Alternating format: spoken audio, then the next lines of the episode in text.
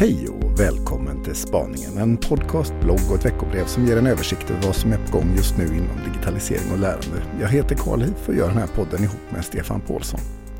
Veckans spaning inleds med att vi tittar lite närmare på EdTech Innovation Fund som presenterades i England tidigare i veckan. Vi fortsätter sen med att ta upp en studie från Tyskland om hur unga använder Youtube i sitt lärande och för att inspireras till konstnärligt och musikaliskt skapande. Och därefter följer två forskarintervjuer från Learning Forum innan vi som vanligt rundar av med veckans tips. Vi börjar som sagt med EdTech Innovation Fund. För två månader sedan tog spaningen upp Englands strategi för att stärka arbetet med skolans digitalisering och ge bättre förutsättningar för edtech-företagen. Totalt rör det sig om satsningar på ungefär 10 miljoner pund. Nu är mer på gång. Utbildningsdepartementet har tillsatt en expertgrupp som ska hjälpa till att genomföra strategin i praktiken. Och i måndags höll gruppen sitt första möte. Samma dag lanserades EdTech Innovation Fund som är ett samarbete mellan Utbildningsdepartementet och den brittiska innovationsstiftelsen Nesta. Tanken med EdTech Innovation Fund är att ge hjälp åt företag inom edtech-branschen att tänka nytt, att kommunicera och samarbeta med skolor och att genomföra studier som analyserar och värderar nyttan med de lösningar som tas fram. Från och med nu och till och med utgången av 2021 kan företag få innovationsstöd upp till 100 000 pund. Fonden har totalt 4,6 miljoner pund till sitt förfogande. Nästa säger i ett pressmeddelande att digitaliseringen påverkar och förändrar alla näringslivsbranscher och hela samhället. Men i skolan händer det fortfarande alldeles för lite. Det är tydligt att något måste göras för att få fart på förändringsarbetet. Med teknikens hjälp går det att underlätta skolans administration, minska arbetsbelastning för lärare, utveckla undervisning och skapa bättre förutsättningar för elevers lärande. Men det förutsätter att företagen ges bättre möjligheter att utveckla och testa sina lösningar och att produkter och tjänster når ut i skolor. EdTech Innovation Fund kommer att ge stöd och tekniska lösningar inom fyra olika områden. Formativ bedömning, rättning av uppsatser, kommunikation med elevernas vårdnadshavare samt effektivisering av skolors schemaläggning och planering. Företagen får förutom finansiellt stöd även tillgång till Nestas nätverk av partners som kan ge handfast hjälp och konkreta råd.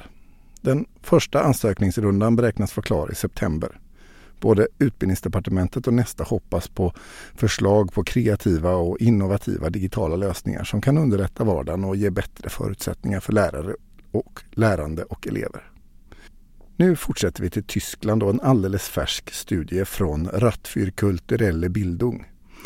I Tyskland har förbundsregeringen och delstaterna kommit överens om att samarbeta för att få fart på skolans digitalisering. Därför satsar man på infrastruktur, digitala läromedel och fortbildning av lärare.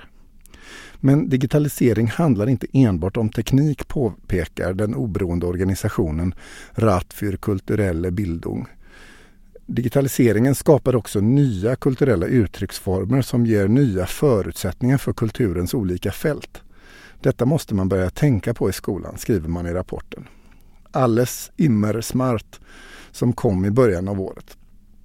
De estetiska ämnena kan hjälpa elever att förstå och dra nytta av de möjligheter att lära sig uttrycka sig själva och kommunicera med andra. I tisdags presenterade Rat för kulturelle Bildung en studie av hur unga mellan 12 och 19 år på egen hand använder Youtube som redskap för sitt lärande utanför skolan. Studien visar att 86 procent av de unga använder Youtube och knappt hälften av dem ser på filmer som hjälper dem att lära och förstå olika saker. Dels handlar det om filmer som gör det lättare att göra läxor och att förbereda sig inför prov. Många ser också filmer som hjälper dem att utvecklas inom estetiska områden. Det kan till exempel handla om att måla, spela teater, sjunga eller spela instrument. En stor del av dem vill även själva göra filmer och dela med sig av sina kunskaper. Ratfor kulturelle Bildung konstaterar att Youtube är ett medium som inte bör ignoreras när det gäller undervisning och lärande. Det rör sig om en kommersiell aktör och plattformen är inte alls anpassad för utbildning. Men ändå är det tydligt att lärande med hjälp av korta filmer blir allt viktigare. Inte minst bland unga och är redan en del av vardagen för många. Det innebär att förutsättningarna för undervisning och lärande förändras. Remix och mashup-kulturen på nätet inspirerar också många att själva börja skapa musik och konst och att dela med sig av det man gör. Det är även tydligt att det är ett sätt att få pojkar intresserade av olika kulturella uttryckssätt. Här är det viktigt att kulturinstitutionerna hänger med och lär sig dra nytta av de nya möjligheterna. Det finns ett tydligt behov bland unga att lära sig att kritiskt granska de filmer som läggs ut på Youtube och att förstå hur algoritmerna fungerar. 60 procent av eleverna i studien efterlyser hjälp från skolan med detta. Drygt hälften av eleverna tror att Youtube kommer bli viktigare för skolan framöver. Ungefär lika många vill ha hjälp från skolan med att spela in och redigera egna filmer.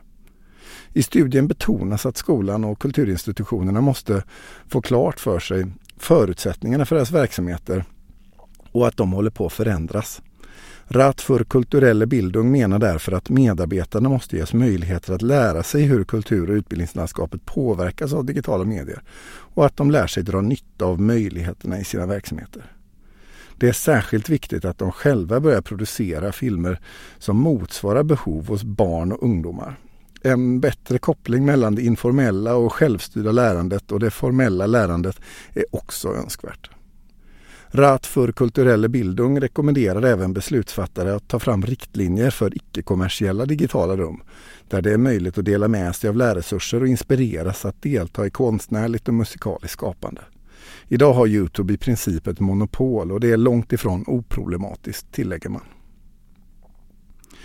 Så är det dags för två nya forskarintervjuer. På Learning Forum i Göteborg 2018 intervjuades 27 svenska forskare och forskarstuderande inom skola och lärande om sin forskning.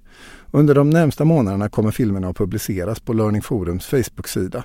Filmerna läggs upp i efterhand även på spaningen och kompletteras med sammanfattande fördjupande text. Först ut den här veckan är Ylva Lindberg, docent i litteraturvetenskap och forskningschef på Högskolan för lärande och kommunikation vid Jönköpings universitet. Hon leder även forskargruppen Communication, Culture and Diversity som sedan 20 år tillbaka arbetar med att analysera hur samhällets digitalisering förändrar och hur vi kommunicerar och vad det innebär för skola och undervisning. Nils Stor Svinkels är forskare och utvecklare med inriktning på interaktionsdesign på RISE Interactive. En stor del av de projekt han deltar i är inriktade mot utbildning och skolans digitalisering. Det handlar dels om att dra nytta av teknikens möjligheter för att utveckla och förändra undervisning, men det gäller också att förbereda elever på livet i ett allt mer digitalt samhälle. Så innan vi slutar så delar vi med oss av veckans tips. Hur kan lärare och andra som arbetar nära barn och unga gå tillväga för att diskutera och hantera hot och hat på nätet? Statens medieråd har tagit fram konceptet Låt oss prata om det, som man hoppas kan underlätta. Här visar man hur pedagoger kan använda sig av den kunskapsbank som Statens medieråd byggt upp inom ramen för regeringsuppdraget No Hate Speech Movement. Låt oss prata om det bygger på att eleverna anonymt kan ställa frågor som med stöd av myndighetens utbildningsmaterial kan lyftas i en större diskussion. På så vis kan det bli möjligt att bryta tystnad och börja diskutera viktiga tabubelagda ämnen som rör exempelvis rasism och andra former av fientlighet. Och med det här så var veckans spaning slut. Den finns som vanligt i längre format på www.spaningen.se och där går det också att prenumerera på spaningens veckobrev som e-post nyhetsbrev. Men till nästa vecka på återhörande. Hej!